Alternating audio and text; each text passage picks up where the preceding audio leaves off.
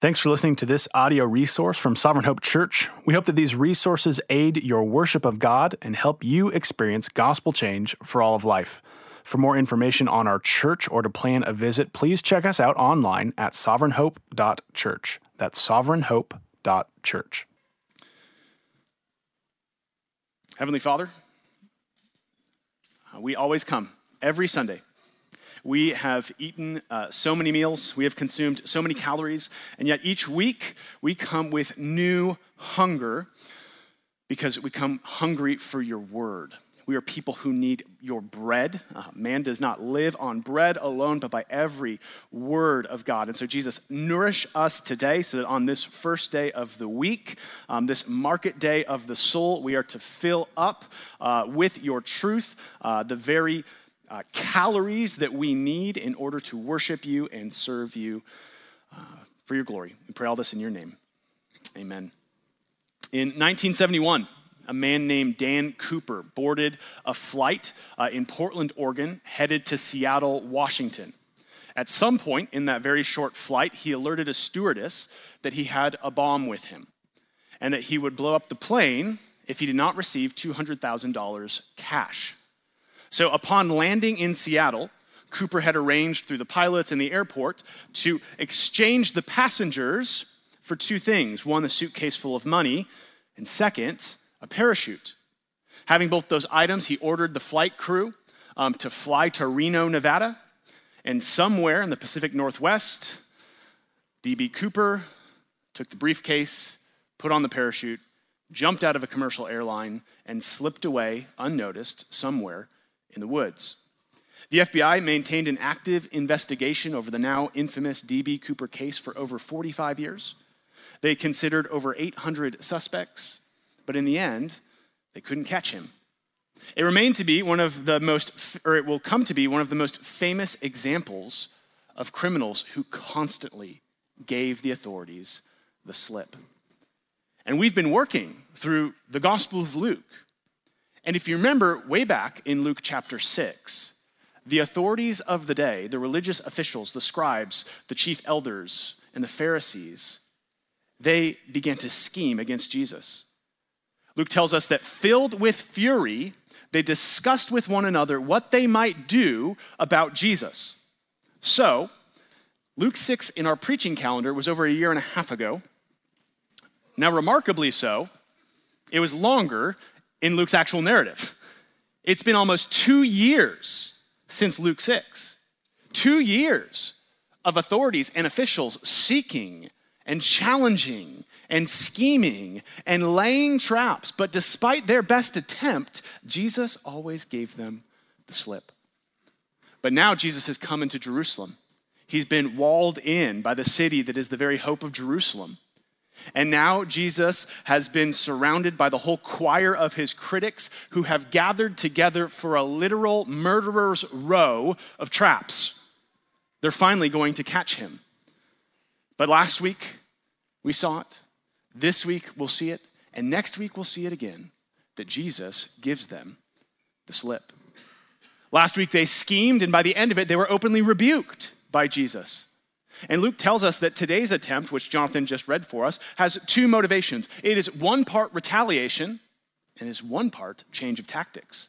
Notice how Luke says this in verses 19 and 20. The scribes and the chief priests sought to lay hands on him at that very hour, for they perceived he told this parable against them. How perceptive of them. But they feared the people.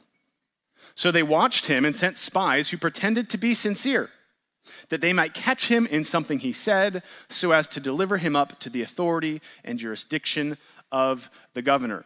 So last week, Jesus stares at these religious officials and he says, You have rejected me, the cornerstone, and just how the people who murdered and killed the owner's son in the vineyard are liable to judgment, you're liable to judgment. And it was both, you know, Jesus' word and his look and all of this where they had this wonderful moment of insight saying, Maybe he's talking to us. And now, like master tacticians, these officials who just went and engaged in open battle and were eviscerated before them now take another angle. Do you notice it? Espionage, spy games, guerrilla warfare. Instead of outright confronting Jesus, they've learned their lesson. They're going to infiltrate and trap him through the very crowds that Jesus himself loves and is teaching and healing. Their attempt, their means is the crowd, but their end and, and, and the true trap is they're going to trap him with the very things you never feel more trapped about when someone brings it up at the dinner table religion and politics, God and governors, Christ and Caesar. And this is going to be our main point today. What Jesus is going to show us is that in regards to the state and to the self, Christians are to render everything to Christ the ruler.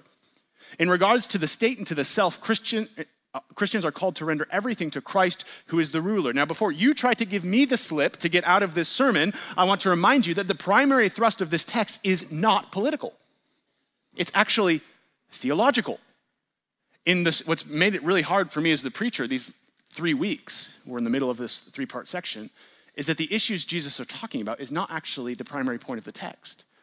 The primary point of the text is that despite the best laid plans of sinful, wicked men, Jesus' character and authority are unrivaled and unassailable. Jesus is unique. Jesus is king. And yet, the nature of Jesus shapes the nature of our politics. And Jesus and Luke are here assuming that we will often wrestle to justify the two. But Jesus is not on the side nor is he in secret. He's at the center. Paul says this in Colossians 1, verse 16, and listen to this language here. He says, Through Jesus, all things were created in heaven and on earth, whether visible and invisible, whether thrones or dominions or rulers or authorities. All things were created through him and for him.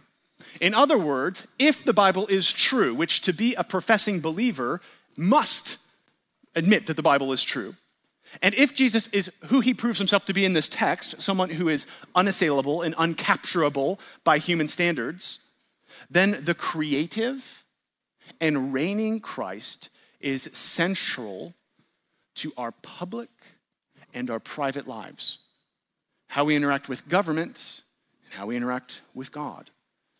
And to that end, we're going to see three spheres of authority in this text stemming from the weight of the parable we looked at last week of authority rejected. And we're going to see three things today. We're going to see first distorted authority, then we're going to look at governmental authority, and lastly, we're going to examine devotional authority. And so let's first turn to the distorted authority that we see here in the scribes and the chief priests. And a little bit of uh, Bible story contrast is helpful for us today. So back in Exodus chapter 20, and so it's actually the scene. Um, uh, right before the scene that Ellen just read for us this morning in our scripture reading, uh, where the Israelites made an idol. Uh, God comes in glory and fire and lightning and dwells upon Mount Sinai.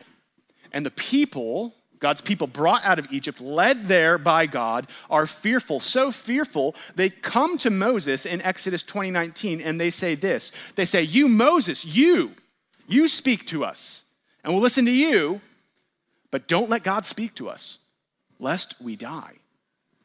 They encountered such a powerful authority that they feared it.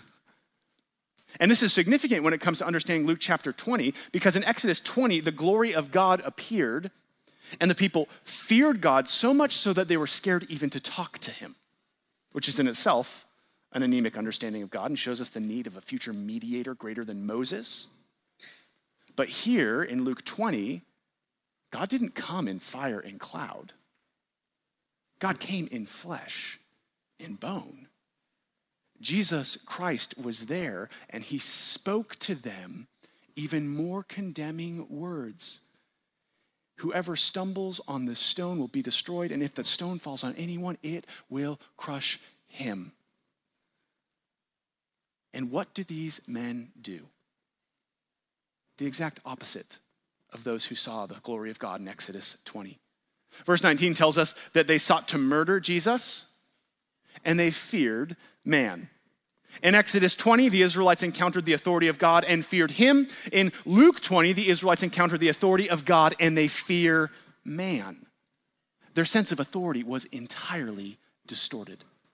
Ed Welch has a great book with an even greater title.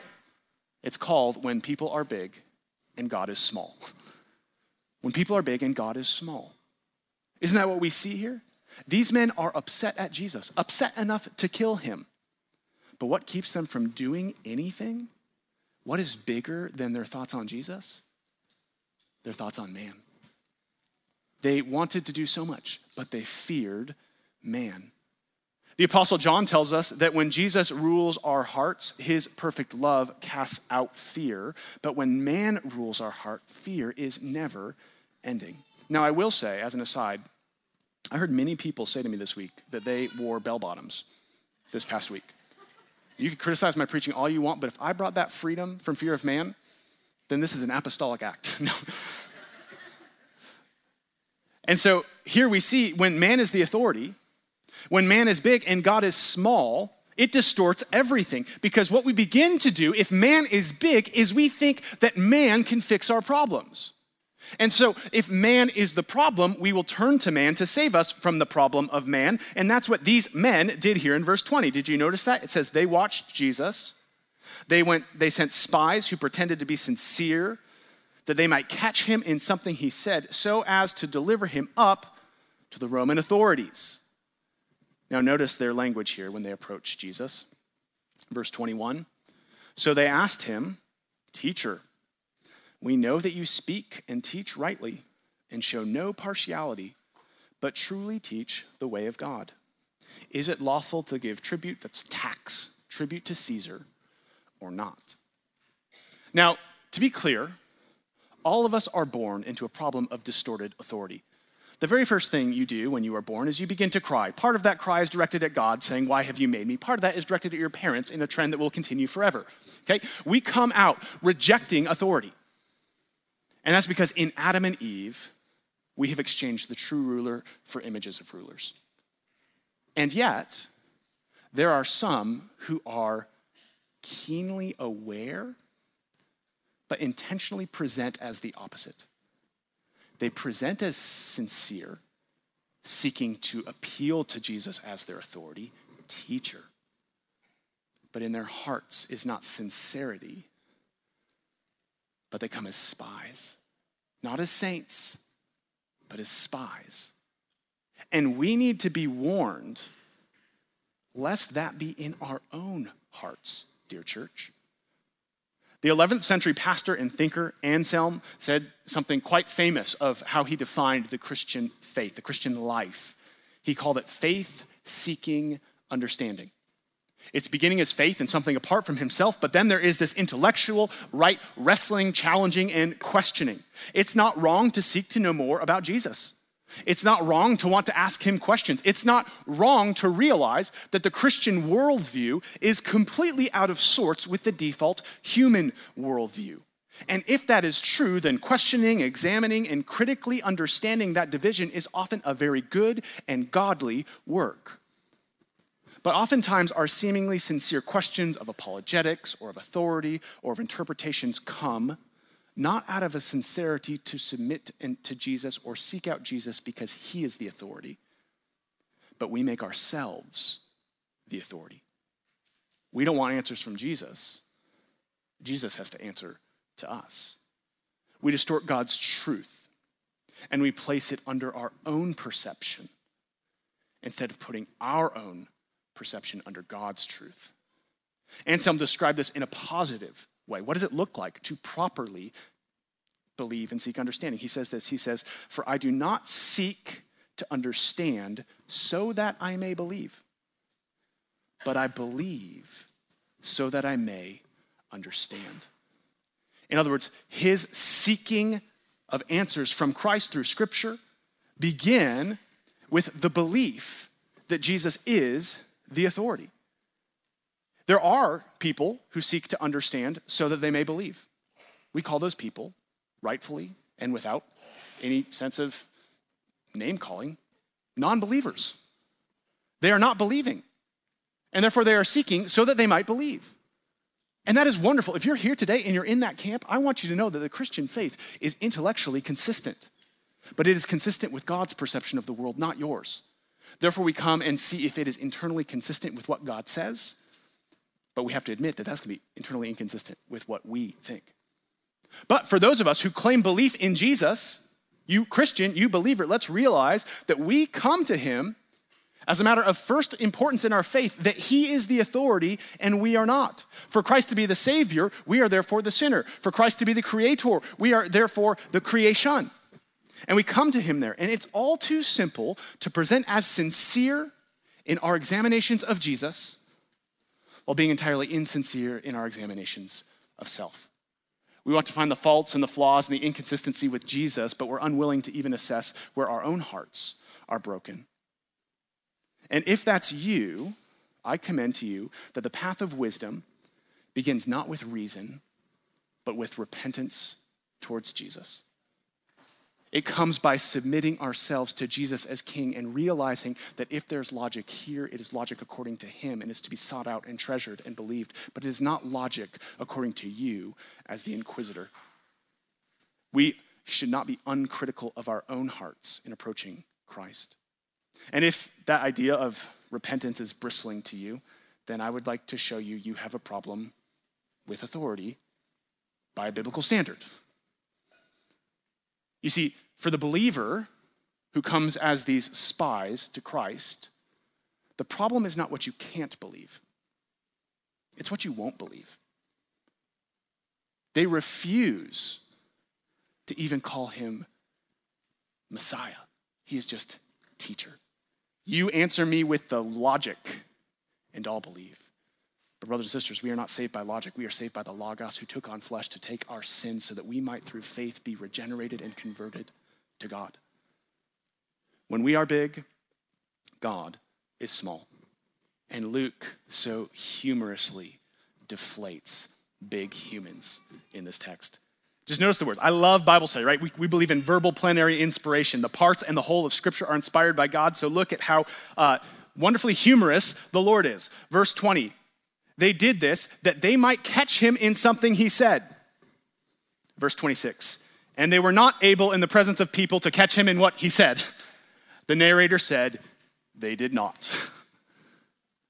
None of us will ever catch Jesus. And here's why Jesus did not come to be caught. Jesus came to lay down his life. Jesus did not come to be caught by sinners, but to go to the cross for sinners. That's why we cannot approach the gospel from the platform of our own understanding, because Jesus' self sacrificial act makes no sense from a worldly perspective. These are unjust, lying, malevolent, scheming enemies who are going to crucify him. It would have made sense for him to defend himself, to call to truth, to boast in his rights as a citizen. But that's because the cross of Jesus is not a triumph of man's authority, it's a triumph of God's authority. Jesus says in John 10, 17, and 18, I lay down my life that I may take it up again.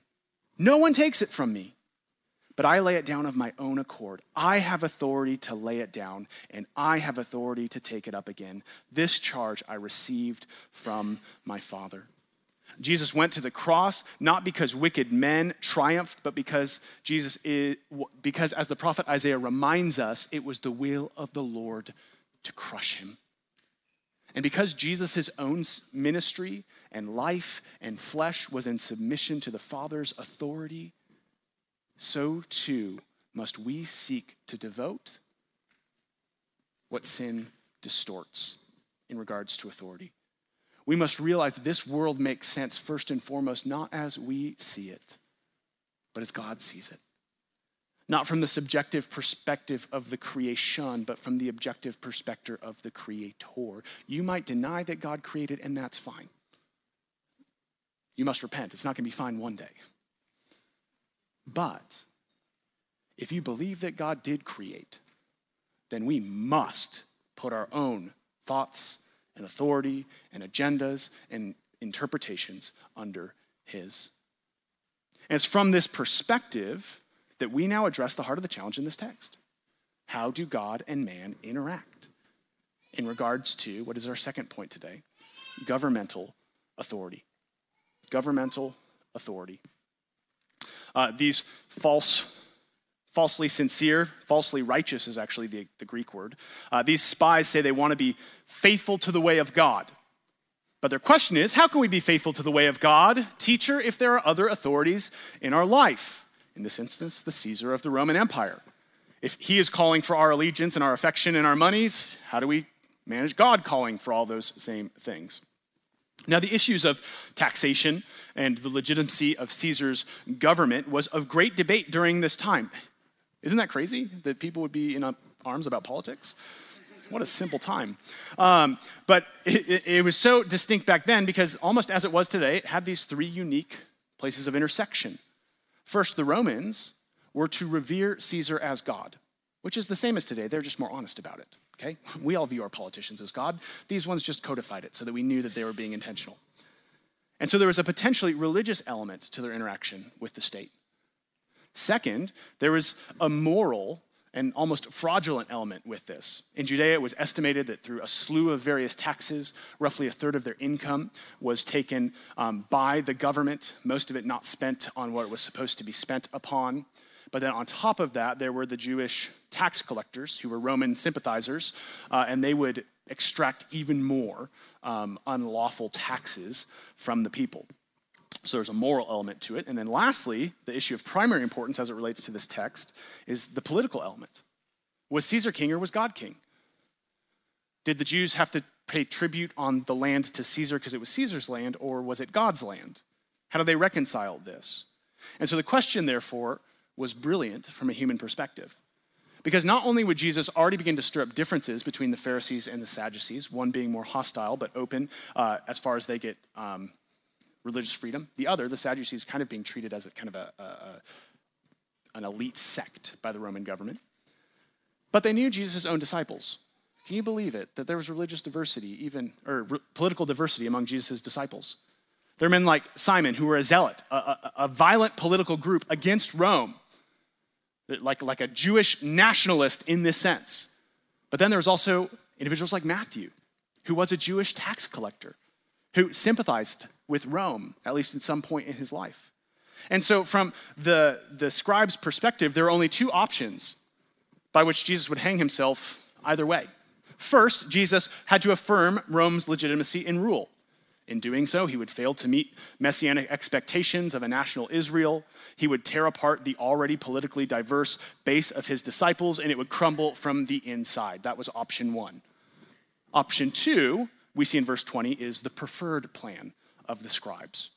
The preferred plan is that Jesus says something negative about Rome so that they could go to Roman courts and accuse Jesus of treason. Now, they needed, as we'll see in Luke, Rome's help because uh, the Jews did not have the legitimacy to put anyone to death. That was only a Roman uh, punishment. And so they needed Rome to be involved in order to kill Jesus. And so that's part of why they did this. And so either be destroyed from the inside or be killed by Rome. It was a perfect plan until it met the perfect person. Notice how Jesus answers the question in verse 23 and 25. Show me a denarius, that's a coin, it's about a day's wage. Whose likeness and inscription does it have? They said, Caesar's. He said to them, Then render to Caesar's the thing that are Caesar's, and to God the things that are God's. I imagine most of you, whether you grew up in the church or not, have heard that line before. But let's not forget that what is ordinary to us was extraordinary to these people, because where the story ended, look at verse 26. Marveling at his answer, they became silent. So, what we see is if we rightly understand what Jesus is saying here, his answer is not merely beautiful in terms of language, but it is profound, marvelous, and tongue stopping. It is, to put it another way, what they ask in false premise, what Jesus reveals as the true way of God. It has a profound effect on not only how we view government, but how we view God Himself. And while there has not been an era of church history that has properly or peacefully understood God and government. The same is true even in our own era. And so it's important to consider the implications of this, where Jesus upholds two seemingly opposed truth in perfect tension in himself. So Jesus affirmed on one hand the legitimacy of Rome and other human rulers. But he also did that, on the other hand, by affirming all of that rule and authority in submission to God, who is himself the ruler. Give to Caesar what is Caesar's, and give to God what is God's. At that time, Tiberius Caesar was Caesar. And so when Jesus said, Give the denarius, which had the picture of Tiberius Caesar on it, to Caesar, he was validating the social ability of that to be the backbone of an economy, that there were specific rights of redemption, right? Redemption is an economic word, uh, that you could redeem that coin and there was value to it, and then you could pay taxes with it. And so to walk in the way of God in that regard is to give to Caesar what is Caesar's. Taxation might be theft on your bumper sticker, but according to Jesus, it's part of the way of God. And depending on where you live in history, where you live geographically, you may be afforded by your government means to petition, to vote, to protest, or even prescribe new taxes. Those are wonderful rights, but they are rights given subjectively by human governments, not objectively by God. God has validated ultimately the right for the government to be a government. And though it may prick our conscience, specifically in Montana, and stir our politically hot blooded uh, political tension, Jesus' command gets worse. When he says render, guess what? It's an imperative. It's not, it's not an, an option, it's an obligation. He's saying to these people who are overtaxed, to a government that's uh, invading their land, render to Caesar what is Caesar's. The remainder of the New Testament shows how often and how frequently government frustrated the plans of the church, imprisoned the apostles, murdered them, and caused harm to the church. And yet, notice what Peter says to the churches scattered across what is now modern day Turkey and Asia. He says this in 1 Peter 2 Be subject to the Lord's sake to every human institution, whether it be to the emperor as supreme or to governors as sent by him to punish those who do evil and praise those who do good or of Paul writing to the saints in the epicenter of Roman power in Romans chapter 13. Let every person be subject to the governing authorities, for there is no authority except from God, and those that exist have been instituted by God. We might say, well, Peter says as long as they're doing good things. Let's not remember that the same Peter who said that is the same Peter who will be crucified by that same government. If anyone had an excuse to not to say that the government's not doing good things cards, it would have been Peter. And so, what we see here is the default position the Bible holds out towards the government is actually that of obedience. Why? Two theological reasons, or one theological reason, expressed two ways in those texts. First, Peter says the government are those sent by God. Second, Paul says in Romans 13 that every form of human government is instituted and established by God. God is sovereign over every government official. God was sovereign over me when I was elected student body president at Valley Christian School sovereign over that.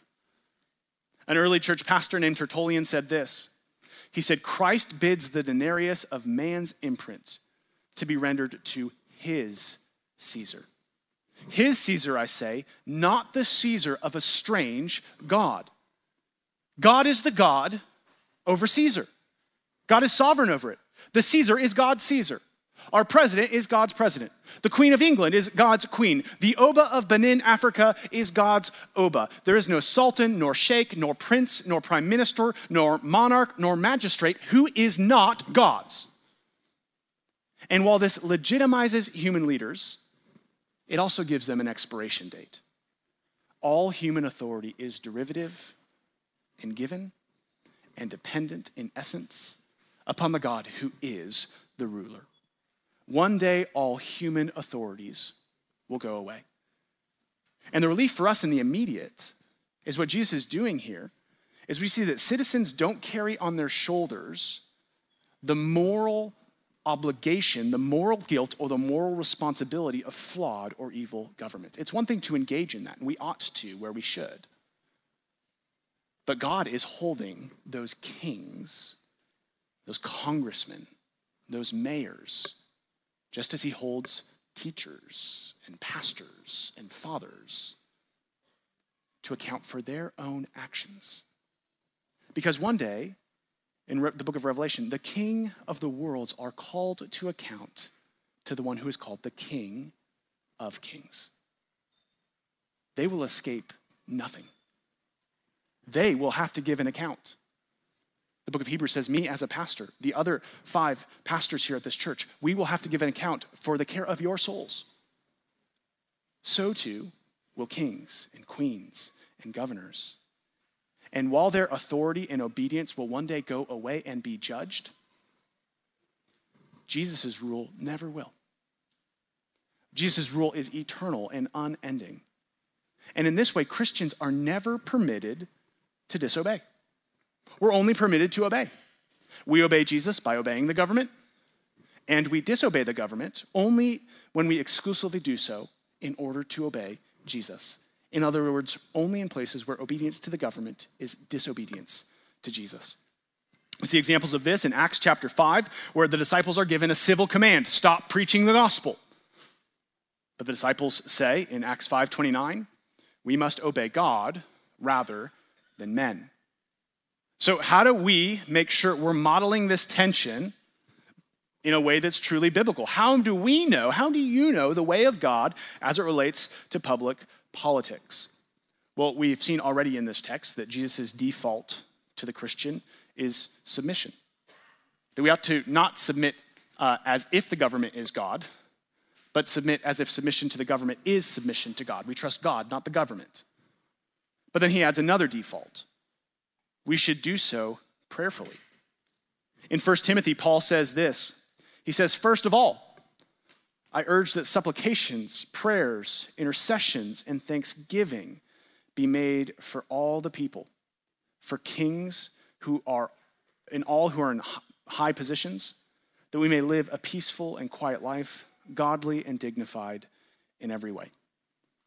Now, isn't it telling? Like, let's just be sober with our own hearts here of where we all want to get to application like XYZ. Let's start with application A here. How many of us begin our public interaction, our public posting, and our private thoughts towards the government with protest, where Jesus calls us to begin with prayer?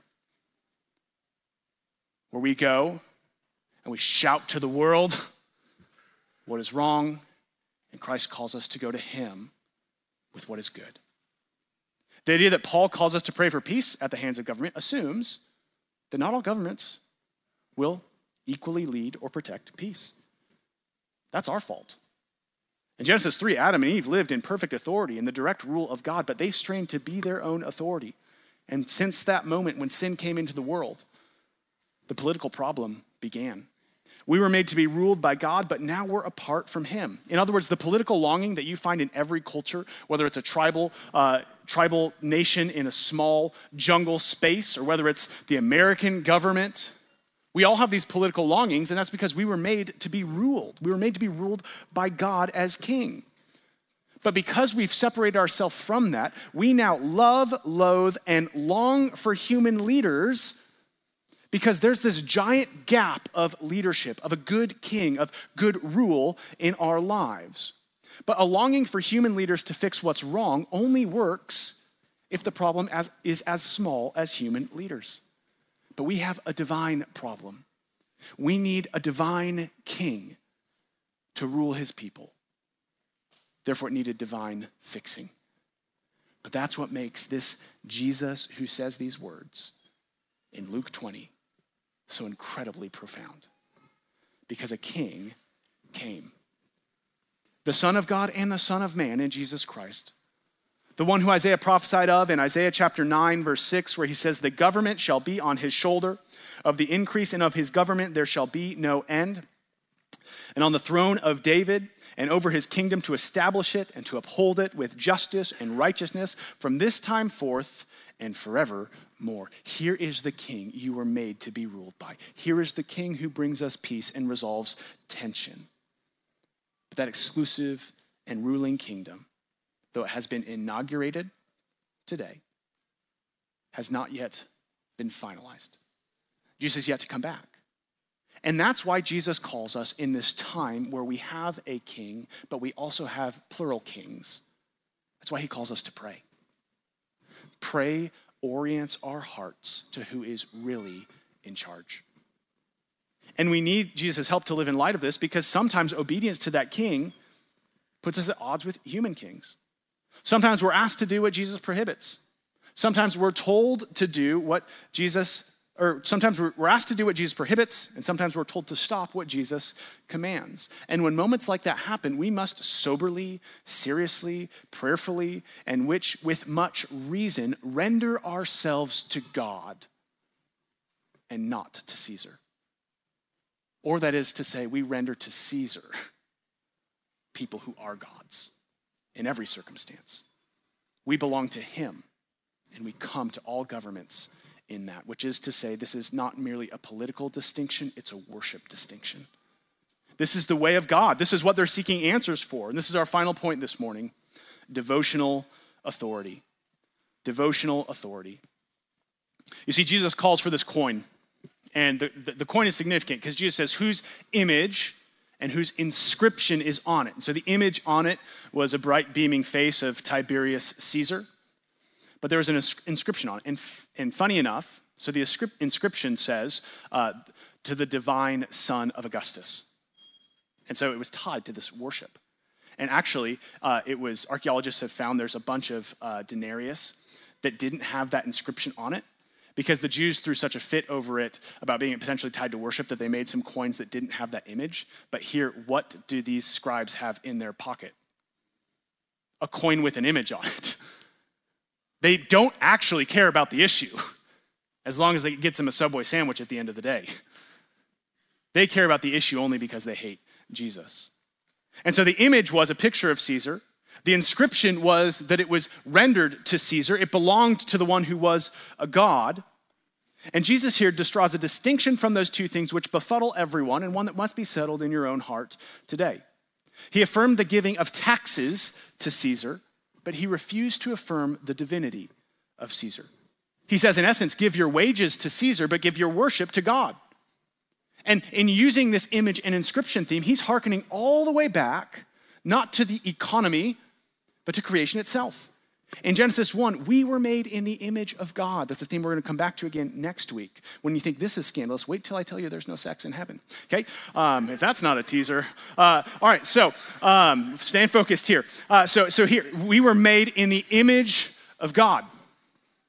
We belong to Him.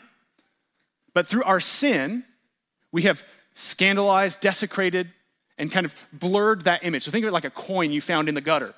You can't really see what's on there, but it's made it's there. It's just caked in stuff.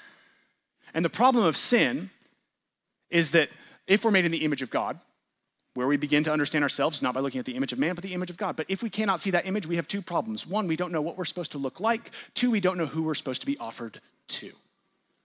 That's really the heart of all of our confusion. We don't know what we're supposed to look like, and we don't know who we're supposed to be offered to. But look at how Paul puts this in Colossians 1, verse 15. He, Jesus, is the image of God, the firstborn of all creation. Here is our image to those who could not see it. Here is what the perfect man looked like because the perfect man was God himself. But what is the inscription written on us? That coin was to be given to the divine Caesar. Well, Paul continues the very next verse. For by him all things were created in heaven and on earth, visible and invisible, whether thrones or dominions or rulers or authorities, all things were created through him and for him. Here is Jesus who shows us what we were to look like, and here is Jesus who shows us how we will be redeemed from him and for him. You see, this is significant because the critics were after who gets the coin, but Jesus is after who gets the worship. We're also often concerned with what we're to do with our purses, but in this text, Jesus says we are his purse. We belong to him. Augustine said it this way He said, We are God's money, but we are like coins that have wandered away from the treasury. What was once stamped upon us has been worn down by our wandering. The one who restamps his image upon us is the one who first forms us. He seeks his own coin as Caesar sought his coin. Our hope of redemption, again, that monetary word, is that because we did not fulfill the image well, that another would fulfill it for us. And that he would cause us, what we always say the gospel is the good news that Jesus did everything required to save sinners and to restore us to God, to redeem us back to the one for whom we were made. And here's why this is important because what was the hope of religious officials back in verse 20? Did you notice that? Luke is using these words. Pay attention. He could have said it with one verb. He said it with two verbs, okay? To deliver him up, or two nouns, excuse me, um, to the authority and the jurisdiction of the governor. Their hope is entirely in the Roman system that they're simultaneously hoping that Jesus rebukes. They hate Rome, but they love Rome. While protesting the taxation of it, they actually hoped in the redemption of Rome. That Rome would come and solve this issue of the sticky wicket of Jesus of Nazareth. But our only hope, your only hope, is that you will be redeemed by a greater king. We are not redeemed by Caesar. We are not redeemed by presidents. We are not redeemed by politics because we are not made in the image of man. Neither is man's inscription upon you. You belong to God and you are made in his image. Christ, not Caesar, is our image. Christ, not Caesar, is our hope. So, what do we do? We render all of it to him all of our devotion, all of our worship, all of our allegiance, all of our affections to him, all of our tax. like April comes around, let's get let's get doxological about filing our taxes here, people. Jesus is after this robust worship that in doing this, we are after him. We are worshiping him. Now, isn't it funny? Maybe this is me. Um, that we so often protest, whine, and grumble about the government. But at the end of the day, how many of us actually disobey the government's law? We shake our fists. We type our X's or whatever it's called now. It used to be Twitter. Most of you don't even know what I'm talking about in the first place. Um, and we, we grin. What do we do? We obey. But how many of us claim Christ to be king, worship him as sovereign, come and sing songs, but we have no problem disobeying him in countless spheres daily. Saying, no, no, no, no, no. These finances are mine. This sex life is mine. This family is mine. This sin is mine. We have an authority problem. And here Jesus gives us freedom by rendering it all back to God. Jesus makes a distinction between God and government, but he doesn't disconnect the two. There's no sacred and secular divide. That's what Jesus is showing here. While we're in the secular sphere, we are image bearers of Christ. Our conversion pulls our hope out of the public sphere, but it doesn't pull us out of the public sphere. We still live there. And so we need to engage in these spaces as restamped, reclaimed, and redeemed people. And to do this, we need wisdom. Paul says that uh, we're to act uh, in relationship to the government in Romans 13, verse 5, in a way where we have a clean conscience. That means that our conscience needs to be groomed um, in Christ shape according to Scripture. So we need to soberly assess where our conscience is groomed by personal preference or where it's groomed by careful submission to Jesus and to his word. Jesus submitted himself unjustly to Pilate's edict death, death on a cross. And let me remind you that Jesus himself showed that a coin marked with Caesar's divinity was not sinful when used for buying groceries, but it would have been sinful if the riches and the protection of Caesar subtly became the hope of Jesus' people. If the government told me that in order to preach Christ, I needed to wear a monkey on my head, I'd go find a monkey. If the government told me I had to stop preaching Christ, I'd hope you have to come bail me out of jail. If everything is rendered to Jesus, then these lines in the sand are defined only by Jesus, not by our preferences, not by what we think is best in the moment, but by what we think glorifies God. Because, brothers and sisters, you won't save anyone. Your government won't save anyone. Your ballot won't save anyone. So show them Christ. Show them Christ. Show them Christ through your obedience. Show them Christ through your Christ shaped disobedience. You see, Paul actually talks uh, to uh, Paul and Peter when they talk about how we um, interact with the government, they actually assume that it's when we put up with much that is burdensome and cumbersome that the gospel actually goes forward. There's actually a beautiful aroma of Christ to the people. Listen to 1 Timothy 2 4. So this is right after he says, pray for the government. He says, This is good and pleasing in the sight of God our Savior, who desires all people to be saved and to come to knowledge of the truth. Peter says this in 1 Peter 2 For this is the will of God that by doing good you should put to silence the ignorance of foolish people. Live as people who are free, not using your freedom as a cover up for evil, but living as servants of God. Honor everyone, love the brotherhood, fear God, honor the emperor. What Jesus is showing us here is that our hope is just as big as our king. That every aspect of our life matters because of the Jesus who redeemed us. We can't segment. That's what got these Pharisees into trouble. They came and they segmented the sacred and the secular. Jesus says, All of it is mine. Worship me in the midst of all of it. Give it all to me. Because our King is global, so too is our witness. Because our King has redeemed the whole of our lives, our lives are different. Everything we do is in some way an act of worship. And so we ought to make sure that it is worshiping the Christ who is our King and not human, human images and emblems of fallen kings. The whole of our life is to be rendered to king, the King who saves us. And dear church, this is the point of our church. Colossians 1:18 says this, and he is the head of the body, the church. He is the beginning and the firstborn from the dead, that in everything he might be preeminent. We come with questions and we face challenges every day. But because we've seen Christ, we make him preeminent in everything. May it be so even for us this week. Let's pray. Lord, we ask that you do in us, by the power of your Holy Spirit, the very things that you command in us in your word. We thank you that we are not saved by our efforts nor by our politics, but we're saved by Christ who has done the work for us and who has restored us back to God. And so, Jesus, even this week, I pray that while we have clarity on where things are rendered to Caesar and where things are rendered to God, that we realize that God has ownership over all of it. That we never encounter anything in our lives that ought not to be rendered first and foremost to God.